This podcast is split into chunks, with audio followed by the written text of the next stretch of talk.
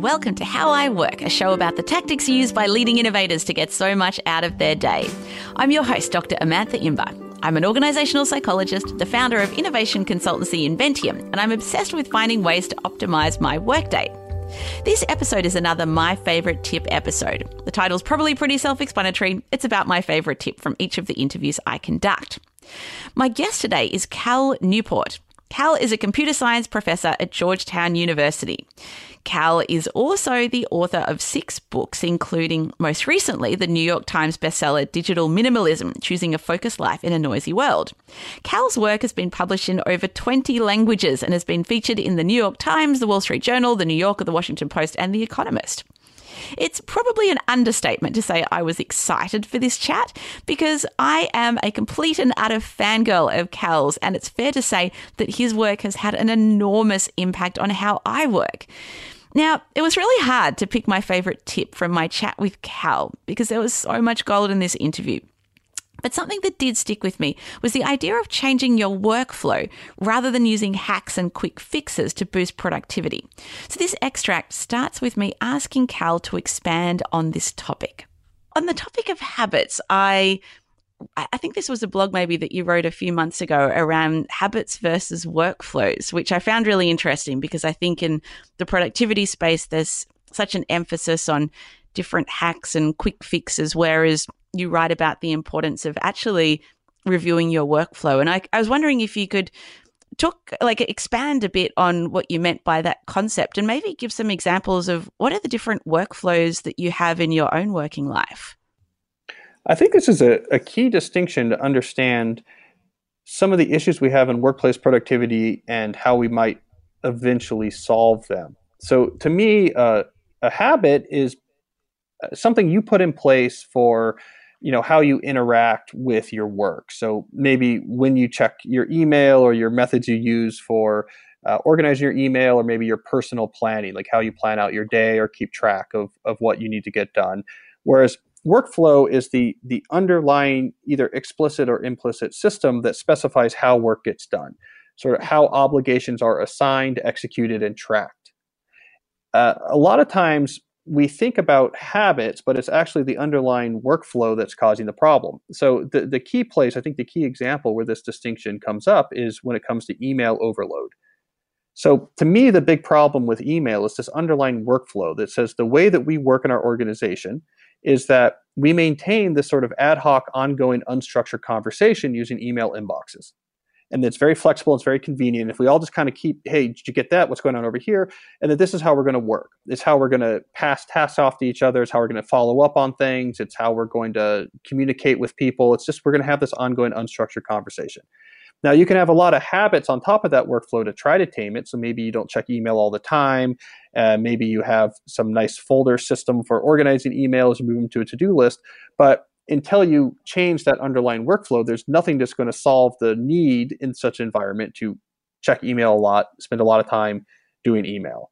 And so, like when I'm out there talking about the problem of email overload, people really want to just focus on the habits. They think, well, if we could just change some norms about how often we check email or you know batch it or let people know that we're not going to respond right away that we can we can solve all the problems we're having but often the underlying issue is that there's this workflow that depends on ongoing email communication to get anything done and so if you want really systemic change you have to replace that with something better and so i think organizations have to think about this and i think individuals can think about this in their own life as well to what extent are you rearranging the deck chairs on the sinking Titanic when you're building more complicated systems for an underlying workflow that's just inevitably going to keep you overwhelmed or not doing what's important?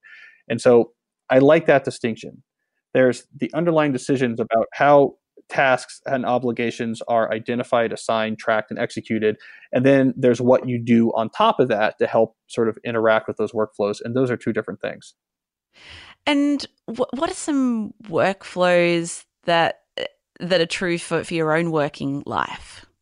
Yeah, it's, it's an interesting question because like often when I'm talking about workflows and habits, it's it's relevant primarily at the level of organizations, right? And so this is the difference between two software development teams, one that just people are on Slack all day, and the other where they use an agile methodology like Scrum that's really explicit about here's who's working on what. We put it on this board. We can see its status. We have synchronous meetings. We do them twice a day.